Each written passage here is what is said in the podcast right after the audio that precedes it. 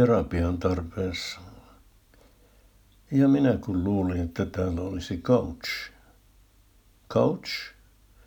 Niin, sellainen sohva, jolla asiakas voi makoilla ja purkaa sydäntään.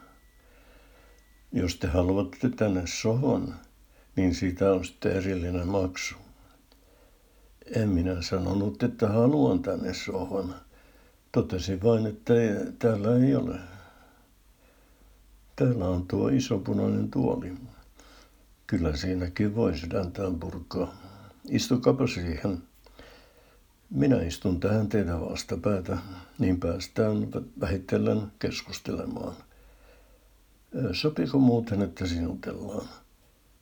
Sopii hyvin. Minä olen Wilhelm, sanotaan Villeksi.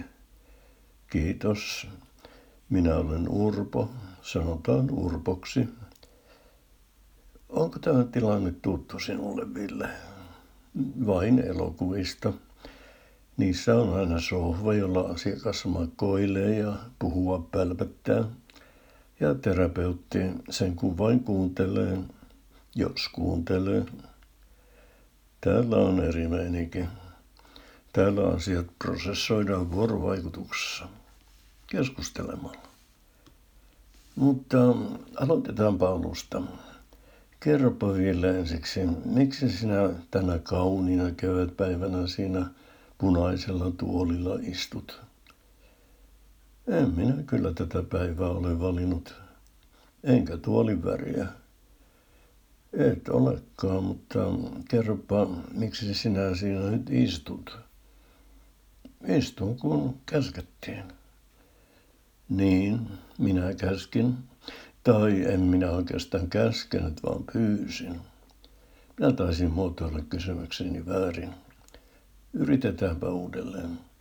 Mikä sai sinut Ville hakeutumaan tänne hoitoon? En minä varsinaisesti tänne hakeutunut. Se tuli vain puheeksi lääkärillä käydessäni. Hän kai ajatteli, että olen terapian tarpeessa.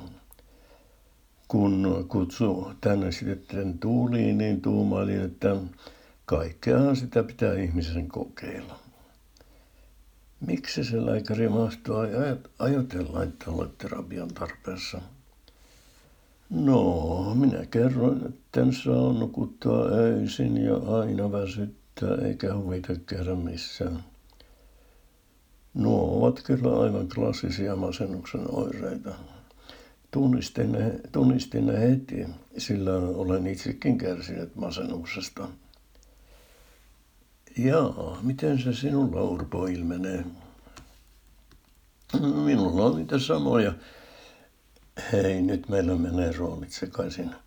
Minä olen terapeutti ja sinä asiakas.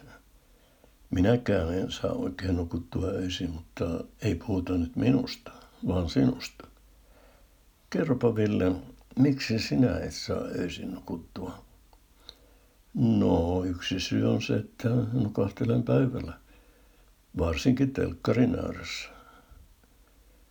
Ja kun saat sitten kuitenkin lopulta unen päästä kiinni ja heräät ehkä kesken uniasi, tuleeko silloin ikäviä asioita mieleesi?